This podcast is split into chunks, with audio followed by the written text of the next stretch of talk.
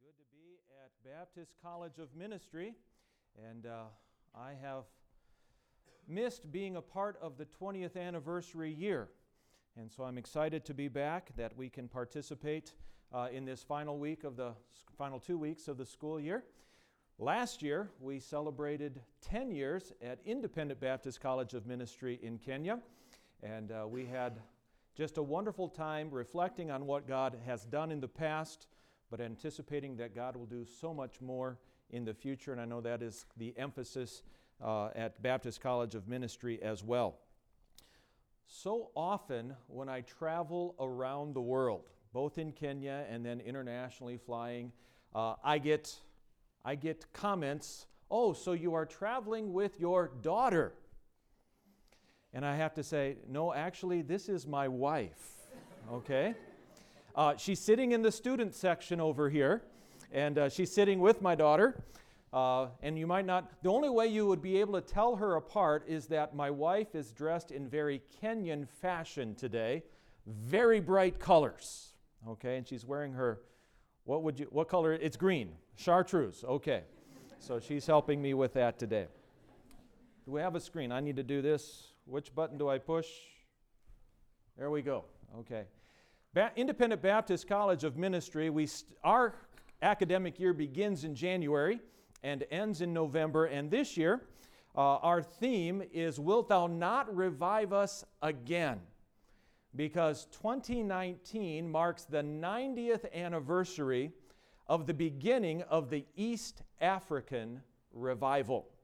And uh, so last year when I was here, I talked a great deal, gave the history of the East African revival, and we are trying to remember that. Most Kenyans are totally unfamiliar with the revival that has happened in their community. And so, I, one of my uh, endeavors as I go from church to church is simply to teach the people about their history and then I also try and teach them what are the principles of revival and how can we seek revival. And I'm going to continue that theme again uh, today in chapel. But before I do, I just want to share with you some, uh, some of what God is doing in Kenya right now. And I need to go back to January, the beginning of our year, our college year. We started with our spiritual life retreat, and Dr. Rick Flanders came and was our speaker for that. Our emphasis uh, because really the emphasis of prayer, and you would, relate, you would understand this, it, it's on, the emphasis of revival is on prayer. And so our emphasis of our spiritual life retreat was on prayer. But uh, one of the things we do every afternoon of our spiritual life retreat, we break up into small, what I call small mentoring groups. And uh, I was speaking with uh, a group of pastors. Some of them were faculty members of our college, others are students in our college and just we were discussing how can we lead our individual churches into revival. And in that discussion, I just made uh, a comment about a practice, a goal that I was challenged with when I first started in the ministry. Pastor Crockett told me this. Uh, and he said, Make it the goal of your life to try and share the gospel at least one time every week. And I challenged our, the pastors with that goal. And we just kind of moved on from that because our main emphasis for that week was prayer. At the end of our, our retreat, our final service is a testimony ch- service. And in that service, one of our, one of a missionary, let me put it that way, he's not even part of our close team, but a missionary who uh, is part of our, who does uh, is related to our college, stood up and he said that that one statement really convicted him throughout the week. And he confessed that he had become content to simply pass out tracts, but he really didn't look to share the gospel with anybody, and he had been doing that for some time. And so he wanted to publicly make the commitment that he was going to try and share the gospel every week. Well, he sat down, another missionary, another faculty member stood up and said, God had been convicting them, him of that as well. And he was also publicly uh, committing to try to make it the goal to share the gospel every week. And then he called upon the whole student body and faculties and missionaries. How many would join in making that commitment that that will be our goal to try and share the gospel every day? And I, I didn't look specifically, but almost every hand appeared to have gone up, and we made that commitment. And from that commitment, God has been doing wonderful things. Every week in our praise chapel in the college, there would be between six and ten testimonies of people that had gotten saved that week. And I have to tell you, it wasn't, when I made that statement with the pastors, I made the statement because we must make sure that evangelism is a part of our ministry. But what I had been challenged with back many years ago, evangelism needs to be a part of our ministry, but really our ministry is discipleship. And do not neglect the discipleship either. So, as throughout this term, as students have been standing up and saying, Praise the Lord, this person got saved, they'd always follow it with a prayer request. Pray that we would be able to see them discipled. Now, about a week after uh, our spiritual life retreat, one of our, he's a faculty member, he is a national pastor, he contacted me to tell me that God had led him to make an unusual commitment. And he made the commitment that to share, try and share the gospel at least once every day. And I thought, wow, that is an incredible commitment. I believe was uh, praying John uh, Hyde had made that same commitment. And I just told him, I said, it's going to be intense. Whatever I can do to help you, let me know. And I said, but here's, the, here's going to be your struggle. How, you how are you going to disciple those that get saved? Well, his first week, he saw 28 professions of faith. And he realized right away, what am I going to do? I mean, he would just go out to the marketplace and uh, share the gospel, and people were just open.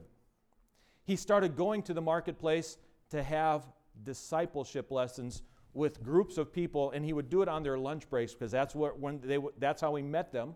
They would come to a certain, uh, we would call it a restaurant, but you wouldn't call it a restaurant because it's just sitting under the trees, someone giving you this plate, you're sitting on a stump on a log uh, in the dirt uh, eating, and he would start having discipleships. We were at his church a couple of weeks ago. He believes that uh, probably 70 or 80 of people have gotten saved uh, since January. And uh, after the service on Sunday, I, I was asking him, So, how do you disciple all these people? And I saw it in action. Normally, I would stand at the back of the auditorium and people would be filing out and they would shake my hand and they would greet me. It wasn't happening. Because when I finished preaching, when he dismissed the service, church members were getting a small group around him and they were dividing out. There's like six or seven discipleship groups taking place in church. Now, let me just help uh, express something that maybe you're missing in that statement. That means that many of these new converts were also in church. And they were there to be discipled, and it is just tremendous. My wife and I uh, began a new ministry in January. We went to uh, a church about 10 miles from our home, and uh, a national pastor who has just been struggling to build his church, and we've been asking for permission to simply help him establish a core by discipling people in his church. And he finally gave me permission, and so about the end of January, uh, we met with our first couple, church members in his church, and we asked him if we could do uh, just do discipleship Bible studies. We started the Bible study, but we start with evangelism. And that first day, I asked them, So tell me how you got saved, because they are saved, they, they were claiming to be saved, baptized church members, and they told us their salvation testimony, and it was a bit vague. Uh, they weren't real clear. I said, okay, that's great. We're just going to study the Bible to see what the Bible says to, to help give you assurance, to help you understand what happened when you got saved. And so we did the Bible study. It took us four weeks. At the end of the four weeks, I looked at them. I said, Now I just want to ask you another question. How does your salvation testimony measure up to what we just studied in the Bible? And uh, the husband, who has, is the quieter of the two, he spoke up first. And he said, Pastor, I've always been relying on common faith. I know the facts of the gospel in my head, but I've never had saving faith in my heart. I need to get saved. Well, his wife could hardly keep quiet while he was speaking. She said, Pastor, I've been living in split trust. I've always been trusting in Jesus, but I've also been trusting that I have to do something myself to keep me saved. She said, I, I wasn't going to church because I love God. I was going to church because I felt I had to do that to stay saved. I'm not saved. And that couple got saved about a month ago. And uh, then uh, the next week, uh, we were able to lead their 10 year old son to the Lord as well. We started at, at the same time with another couple, uh, disciple, basically doing the same thing, discipleship, and the, the woman claims to be saved. The husband definitely said, I know I'm not saved. I don't like church. There's a whole story there, but I don't have time to tell that. But I want to ask you to pray for Gitonga. Nobody's moving. Thank you. Now they are. G I T O N G A. Gitonga and his wife. And we'll just leave it at that. I won't give you her name. Well, her name's Jadita, but it's a little difficult to spell. Sound it out phonetically, you can do it. But uh, we got through three of our evangelism Bible studies. We have one more to do that will actually call for the decision. And uh, we have been delayed in doing that. Uh, so, but when we get back about the 20th of, uh, be the 19th of May, we're hoping to get back with them to complete that lesson. But pray, here's my prayer request that God would put a hedge of protection about them physically and spiritually and mentally while we are apart so that Satan cannot steal away the seed that's already been planted. So pray with me. Uh, when they get saved, I will send out a shout. Okay? I'll send out an email in my update and uh, tell you about that. Well, I want to talk about the East African revival. Well, I want to talk about how do we get revival. And this is something that I'm sure you know about. I'm not going to say anything new. Well, let me just see here. Okay. I showed this picture last year. East African revival started in September of tw- uh, 1929 with two men uh, the missionary Joe Church and the Ugandan national uh, Simeon Nsibambi, as they met together to study God's Word, to, to seek what was missing in their life, which was the power and the presence of the Holy Spirit. And when they received it, it spread like wildfire through the, the hills, the plains, all over East Africa. But uh, Joe Church, as the missionary seeking to teach the Word of God, was preaching, to, preaching and teaching to multitudes that were illiterate. So he devised, he realized that if he could draw pictures, it would adequately help him to teach the Word of God to people. And this is one picture that he drew to illustrate what is revival. Now, I'll be honest with you, I use this to illustrate what is sanctification. Okay, that's what it is. But sanctification and revival, I would say, are the same thing. And it simply is walking with God, walking with Christ, and with others. And I'll be honest with you, and I think I said this last year. What I, I, I knew the facts of walking with God, but I never realized that my relationship with God should be overflowing from my life to touch the lives of others, and that if I'm in revival, I should be walking with other people in that revival. And the power of example, the power of testimony, I think is something that we so often minimize. Now, part of it could be because we're not in revival, and I have to confess that has been me for so long. Oh, by the way, Pastor, you have to congratulate me. It's my birthday. Not today, but this month, April. 1969, in April, I got saved. 50 years ago, I am rejoicing. But um, for much of that 50 years, I was walking in defeat instead of walking in revival. So I really didn't have anything to share with other people. And to be honest, I really didn't have a walk with Christ that was worth talking about. So I realized, and I shared this, I believe, last year, that our walk with Christ must begin with meeting with Christ. Just as we're going to walk with one another, we have to meet together. If we're going to walk with Christ throughout our day, we must meet with Christ in our devotional time. Now, you have heard, and you, I trust many of you, if not all of you, are practicing uh, the hour that changes the world. And we are trying to practice that in Kenya as well. So, at our spiritual life retreat in January, one of the things, our, our main focus was how can we help one another to really understand the different forms of prayer. And one of the things I realized is that, or, or, one of the forms that is probably the most difficult to understand, even wrap our mind around, is that waiting on God. So, what I want to do this morning, I'm just going to give a testimony. Uh, some lessons that God has been teaching me in my prayer time with Him. And uh, this is from our, my, our spiritual life retreat in Kenya. I taught on the first three forms uh, worship and praise, waiting on God, and confession. Because I'll tell you, for me, this has made so much difference in my prayer time. Again, I got saved 50 years ago. I was a child. Okay?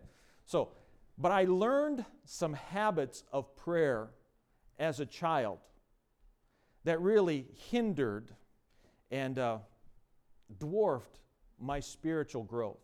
And I hear this all the time among grown ups.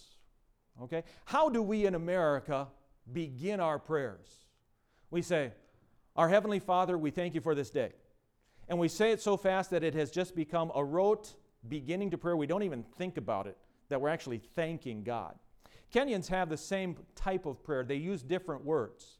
If they say it in English, it's Almighty God, I thank you for the breath of life. And every Kenyan I hear pray, they start out that way. And then what do we do once we say this statement that we probably many times don't think about? We just start asking for things. God, I need this, I need this, I need this, I need this. And the problem is, we're not in a position to start asking. At least that has been my testimony. And so these first forms of prayer have just opened up the reality of my personal relationship with God that gets me in the proper frame of mind, in a proper attitude. It brings me into a proper approach to God before I ask Him for all these things. So I want us to look at this this morning. Uh, these three forms of prayer, and we're going to begin by looking at worship and praise. Make sure I'm at the right one. Definition from Noah Webster's Dictionary, 1828.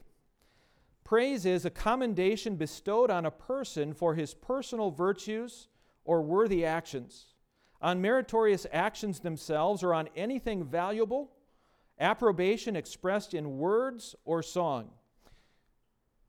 We need to ask God to help us. Let's pray together. Our Father, would you meet with us? Would you help me to clearly and concisely share my testimony about how you're leading me in this matter of fellowship and prayer time, these forms of prayer. I ask this in Jesus' name. Amen. I think most of us would have an understanding of what prayer, uh, what praise is. One thing that, and I think I have it, yes, I have it underlined up there, expressed in words. Now, I'm just going to tell you this, but it's really important in Kenya.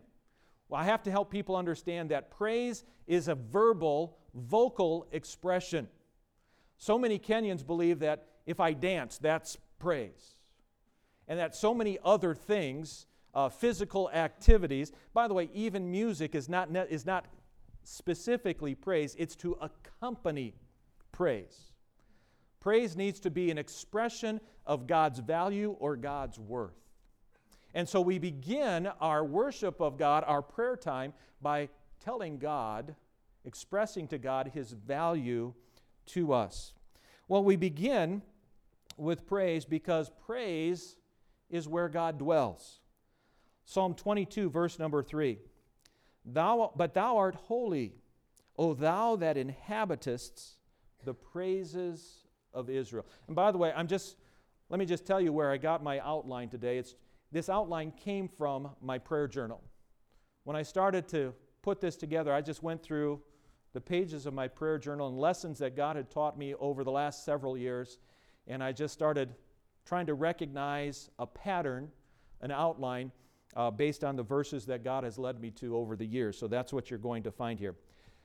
We know that God inhabits the entire universe. He's actually transcended over the entire universe. But the Bible tells us that God inhabits, He dwells, He finds comfort, He is at home in praise.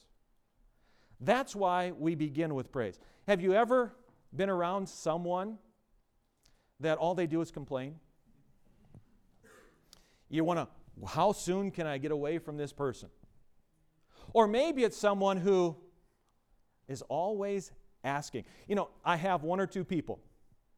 I know whenever I see them come to, uh oh, they're going to ask me for something again. Okay? Do you ever think maybe God feels that way? Now, He doesn't. He's perfect. He doesn't have those selfish motives that I have. But uh, the Bible tells us He inhabits, He's at home, He dwells in the praises. That's what He wants to hear first. So God inhabits the praises of Israel. But we also begin with praise because it is praise that brings us or allows us to enter into his presence. Psalm 100, verse number 4, familiar verse Enter into his gates with thanksgiving, and into his courts with praise. Be thankful unto him, and bless his name. And let me just make this distinction between praise and thanksgiving. They are very similar, but I think if there is a distinction, the distinction would be that praise focuses on God's name and character, while thanksgiving focuses on God's works. And if we're familiar with the hour that changes the world, we know that there is, uh, we begin with praise, and later on there is another prayer form of thanksgiving. And that's the distinction that uh, Dick Eastman makes uh, in his prayer plan. So we want to begin by praising God by focusing our attention on His character on His name, focusing on God Himself. Going back to the illustration of how we begin our prayer. When we say, Thank you for this day, you know what the focus is on? It's on me and today. When the Kenyan says, you know, thank you for the breath of life, what do they focus on? On me and that I'm still alive. And why we praise is because we want to take the focus off of self and change our focus to God Himself. And I just got ahead of myself. That's point number three. Psalm 115, verse number one. The Bible says, Not unto us, O Lord, not unto us, but unto thy name give glory, for thy mercy and for thy truth's sake. That's our purpose in praise to just stop thinking about self and start focusing on God. Psalm 34, verse number 8 Oh, taste and see that the Lord is good. Now, so often, if we are going to taste something, we are concerned about what's it taste like? What kind of pleasure does it give my taste buds? And we will express it as saying, This food is good because it pleases us. That's not really the picture here. It's supposed to say, look at God Himself. Come into some kind of experience that you know He is good. And it's not because of what it does for you, that the benefit that it would give you, though it probably will give you some, but it's simply to focus upon God.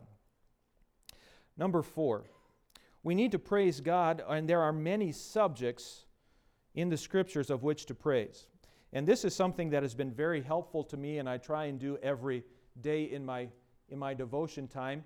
And uh, again, one of, the, one of the great blessings in the hour that changes the world, our, our prayer hour, is the combining uh, uh, the scripture with our prayer time. For so often I kept the two of them separate, but they are so integrated that it's important. And I just put up on the screen behind me Psalm 111. I don't have the whole psalm there, 10 short verses. Verse number one simply declares, Praise ye the Lord.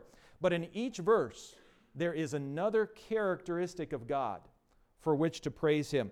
Verse number 2 says, The works of the Lord are great. Verse 3, Honorable and glorious is his righteousness. Verse number 4, He hath made his wonderful works to be remembered, gracious and full of compassion. Verse 5, He will ever be mindful of his covenant, which is speaking of his faithfulness. Verse 6 talks of his power. Verse 7, verity and judgment. All of his commandments are sure. Verse number 8, they stand fast forever and ever. Truth and uprightness. Verse number 9, holy and reverend is his name. Verse number 10, his praise endureth forever.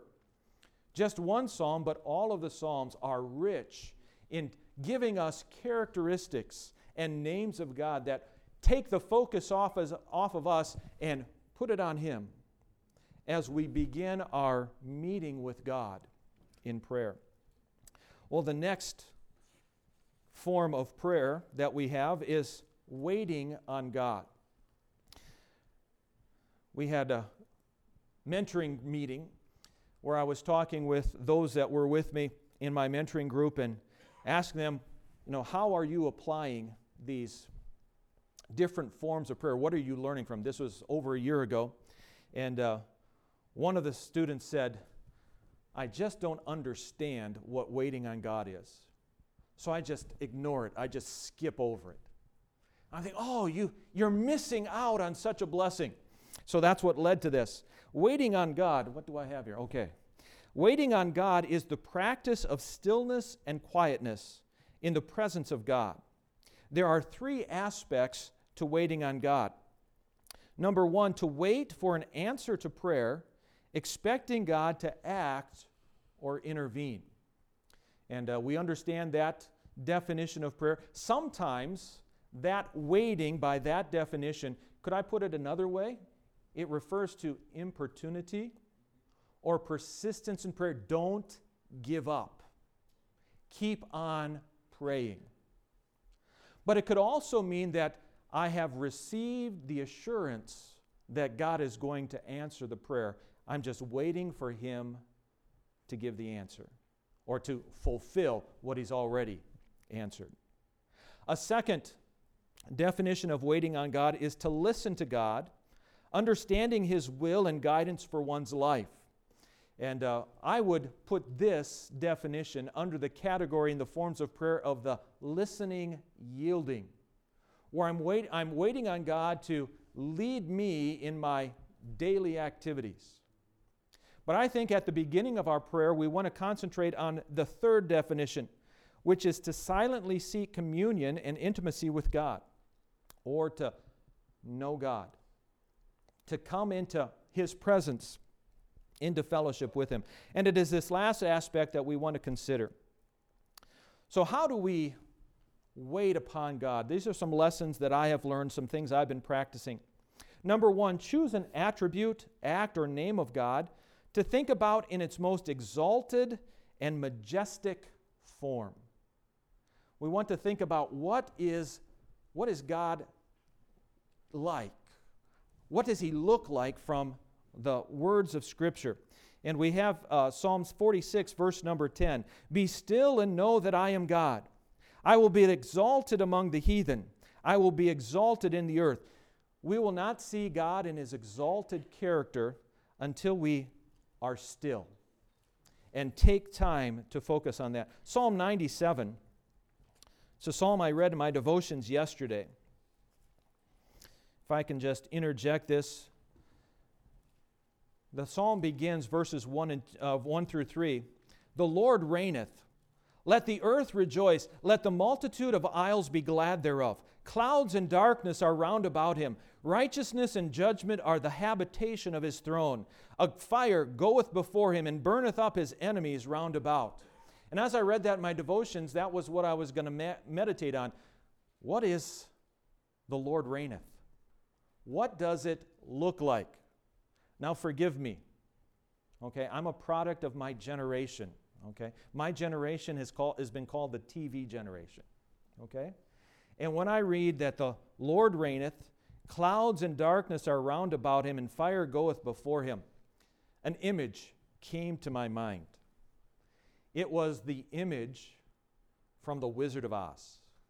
And the great Oz, you know, and the smoke shooting up and the flames. And now, that's not God. But I'll tell you, that's my starting point, okay? And I want to I want to go beyond that, okay? I want to exalt the character of God. I don't want to I don't want to Hollywoodize it, okay? But I, I share that because in our time of waiting we want to know him. What is he like? What does it look like? What would it feel like to be in the very throne room of God? And we need to use a, if I can use this term, and I, I will clarify this later. I'll, I will, there's a danger, let me put it this way, and I'll clarify the danger a little bit later. Sometimes we need to use a little sanctified imagination to, un- to get a better understanding of what God is as we read the scriptures. So, uh, Philippians 3, verse number 10 says, That I may know him and the power of his resurrection and the fellowship of his sufferings, being made conformable unto his death. That's our goal, to know God in those situations. To know God in his power, to know God or to fellowship with God even in his sufferings, and to be made conformable to him, which is his death. Joe Church, writing as a group of missionaries and nationals, were trying to understand the revival that was happening around them. Define the revival this way it is a daily coming back to the cross in humility and confession, being made conformable unto his death. Well, as we choose an attribute or a name of God to think about in his exalted form, we want to reflect on God's character with both mind and emotions. And Dick Eastman says that when it comes to waiting on God, don't rush through this form of prayer. Because so often in our minds, okay, I got that one, moving on. When really the purpose is to, I think, to have an emotional experience an emotional experience of awe that we can come as sinful, finite pieces of dust, that we can come into the presence of the Almighty God and have fellowship with Him. Waiting on God is similar to meditation, as each begins with silent thought. But waiting on God continues to reflect on God's perfection until one comes to experience awe and wonder for that attribute. At this point, one's intellect connects with one's emotions to feel the grandeur of God's perfection, entering into intimate communion with God and reveling in his character. Colossians chapter 1 verse number 13. The Bible says, "Who hath, declared, who hath delivered us from the power of darkness and hath translated us into the kingdom of his dear son. One commentator writing about describing what that kingdom of his dear son means, it is that place of loving intimacy between the Father and the Son.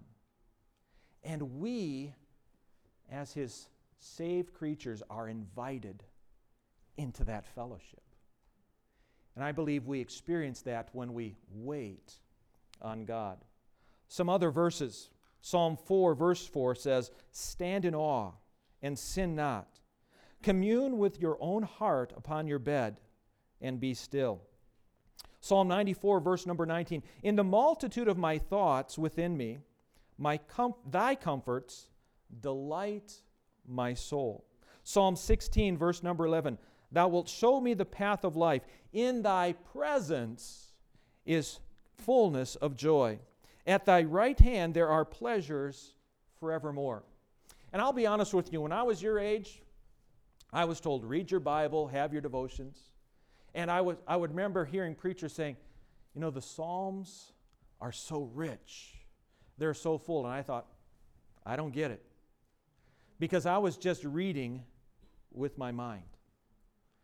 But the psalmists are telling us there is an experience of fellowship that we can come into where we delight our soul, where we find fullness of joy, and where we stand in awe. It will change your perspective on your day when you spend those few minutes waiting on God. Well, waiting on God, not only does it affect our emotions, but it, it increases our faith. The significance of waiting on God goes beyond the intimate communion with Him. Our intimate communion with God, which is our love relationship with Him, is the basis for growing faith, confidence, trust, and dependence upon God. Knowing and loving God is the basis of faith. Okay, we do have some verses here. Coloss- or excuse me, Psalm 143, verse number 8 says, Cause me, cause me to hear thy loving kindness in the morning, for in thee do I trust. Psalm 20, verse number 6. Now know I that the Lord saveth his anointed. He will hear from his holy heaven with the saving strength of his right hand. Other verses. Isaiah 30, verse number 15. For thus saith the Lord God, the Holy One of Israel In returning and rest shall ye be saved. In quietness and in confidence shall be your strength, and ye would not. And I have to stop there. How often am I so busy serving God that I don't take time to just wait upon Him because it is in that quietness with God that I receive strength, that my faith is increased. Psalm 33, verse number 20 Our soul waiteth for the Lord. He is our help and our shield. And we have a couple of quotes here. Uh, the British, uh, old British preacher John Gill says, this, uh, this being soul waiting, it denotes the heartiness, sincerity, and earnestness of waiting on God. It is that earnestness to just get to know God, to experience that awe that grandeur of who he is. Charles Spurgeon says, To wait is a great lesson. To be quiet in expectation, patient in hope, single in confidence is one of the great attainments of a Christian. But not only does waiting on God increase our faith, but waiting on God leads us to fear the Lord. Psalm 25, verse number 12 says, What man is he that feareth the Lord? Him shall he teach in the way that he should choose. Now, this verse is a verse I have both in this section of my prayer journal. I also have it in the section on my listening and yielding as I'm seeking, Lord, direct my steps today. What do you want me to do today? What is the project among the many that I need to work on now? The Lord will direct us to what we need to do.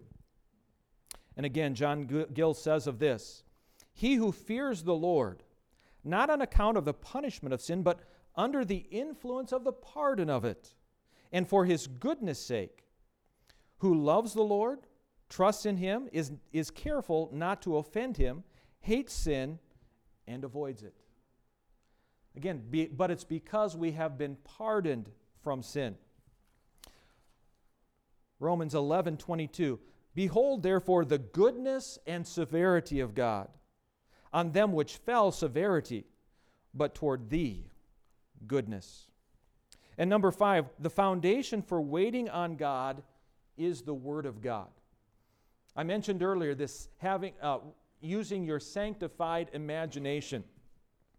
There are many books and there are many religion religious groups that are promoting false types of waiting on God, false practices of coming into communion, false practices of prayer. Okay? Many of them, and what makes them false is that they are isocentric. They're focused on self. How do you feel about God? Now, we want to feel something about God, but it's not our feelings that are important. It's God who's important. And it's God who will give us the feelings. So it's important for us to understand as we wait upon God that the foundation for waiting upon God is the Word of God itself. That's what we must keep going back to. Psalm 1, verse number 2 His delight is in the law of the Lord, and in His law doth he meditate day and night. Psalm 119, verses 161 through 163 Princes have persecuted me without cause, but my heart standeth in awe of thy word. I rejoice at thy word as one that findeth great spoil. I hate and abhor lying, but thy law do I love. waiting on God, is our quiet worship as we think about His perfection, wonder at His majesty, revel in His fellowship, and trust in His character. Well, from the form of waiting on God, we go to the form of confession of sin. Confession of sin begin. Uh, we must understand that waiting on God naturally leads to confession. Isaiah 6, verses 1 and 5. In the year that King Uzziah died, I saw the Lord sitting upon a throne high and lifted up. And then, verse number 5, Isaiah responded to that vision. Then said I, Woe is me. It led him to realize his condition. You see, when we see God in his perfection, our imperfection becomes so much more glaring. And that's where we begin with our confession. Okay? Everybody says, Well, I don't have anything to confess. Well, you haven't been looking at God, you haven't been waiting on Him. If you look at God, if you're waiting on Him, it's going to be really clear what you need to confess. Okay? Forgive me. I'm not going to show you my prayer journal. Okay? Too many to confess. Okay? They're for me. you have your own. But we want to confess known sin, and God will reveal that sin as we wait upon Him. But Psalm 38, verse number 18 For I will declare mine iniquity, I will be sorry for my sin. Are we really sorry for it? Kenyans, and I think people around the world, in our society, it's, well, if I say I'm sorry, just take me, you know, I, I now we remove the consequences, we can go on. We don't even have to mean it. As long as I say the words. No, we must be sorry. Express sorrow for our sin, is what that means. Well, as we confess sin, there are, the Bible gives us several definitions, gives us many sins that are listed by name. But I have chosen, as I go through my devotion time, just seven, uh, five definitions taken from Scripture that help me to realize am I in sin? Isaiah 53, verse number 6 All we like sheep have gone astray. We have turned every one to his own way, and the Lord hath laid on him the iniquity of us all. Now, we read that verse so often we think that iniquity is God going this way and me going this way. But so often, it's God going this way and me just, mm, just off a little bit. I'm walking near him, but I'm not walking in his footsteps. And here's the question I have in my journal that I ask every morning Am I looking at my life, my walk with God, and am I saying, I'm close enough? Or should I be closer? The second verse, uh, Romans 3:23, for all have sinned and come short of the glory of God. And sin is to miss the mark or to miss the standard of God's perfection. And I have a question I ask Have I done good enough? Or is what I think acceptable instead of looking at what God thinks is acceptable? 1 John 3 4. Whosoever committeth sin transgresseth also the law, for sin is the transgression of the law. I'll tell you, this is a big one in Kenya, probably a big one in America. But we live with this attitude well, I can get away with it. It doesn't matter. As long as I don't get caught. Well, if we have that attitude, we are sinning. James 4, verse number 7, excuse me, Romans 14, 23. For whatsoever is not of faith is sin. You know, we express it this way I got this. I'm good. I can do it myself. And that attitude is sin. James 4, verse 17. Therefore, to him that knoweth to do good and doeth it not, to him it is sin. And when we go by and we see something that we could do, and we simply say, I don't need to, I can go by, we have sinned. We need to confess all of those known sins. Number three, we need to ask God to reveal secret sin that we may confess it. Psalm 90, verse number 8 Thou hast set my, iniqui- my iniquities before thee, our secret sins in the light of thy countenance. Psalm 139, verses 23 and 24 Search me, O God, and know my heart. Try me and know my thoughts, and see if there be any wicked way in me, and lead me in the way everlasting. Then Psalm 26, verse number 2 Examine me, O Lord, and prove me. Try my reins and my heart. And we need to ask God to reveal to us what sins we are blind to, what sins uh, we are not aware of, that we can confess them and be right with Him. Number four, we need to confess weakness of character. Psalm 6, verse number 2, the psalmist said, Have mercy upon me, O Lord, for I am weak. Now, God did give us our character, our personality. He created us as we are. But He expects us to grow. He wants us to change, to be conformed to His image. Now, it is the work of the Holy Spirit, but there's also an aspect of, our, of learning our own self discipline. So we must also confess weakness of character. And last, confession of sin draws us ever closer to God. Psalm 51, verse number 17 The sacrifices of God are a broken spirit, a broken and a contrite heart, O God, thou wilt not despise. But notice Psalm 34, verse number 18 The Lord is nigh unto them that are of a broken heart, and saveth such as be of a contrite spirit. You see, we the purpose of these first three forms praise, waiting on God, and confession it's to bring us into the proper, a proper approach to God. Now, that praise and worship, that is a very common picture of people who praise. Raising their hands, I've come to worship God, I've come to praise God. But is that the proper picture we ought to have? It really isn't. By the way, Jesus condemned that in Luke chapter 18. Verse 1, he says, He spake this parable to those who trusted in their own righteousness.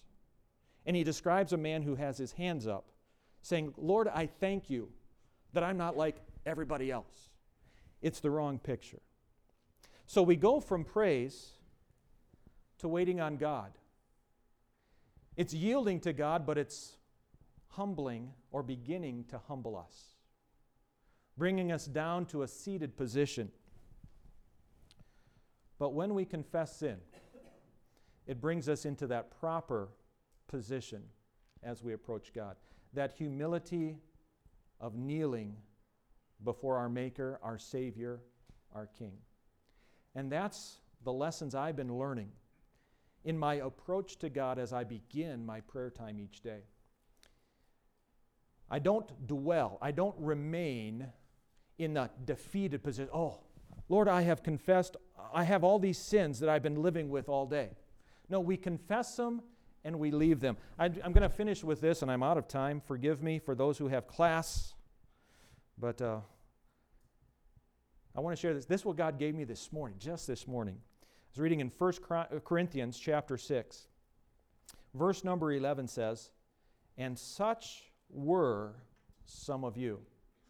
In the preceding verses, the Apostle Paul has listed a whole list of awful sins. But then he says, But you are washed. But you are sanctified. But you are justified in the name of the Lord Jesus and by the Spirit of our God. And when we confess, then we are ready to walk with God throughout our day. Let's pray together. Our Father, I do thank you for the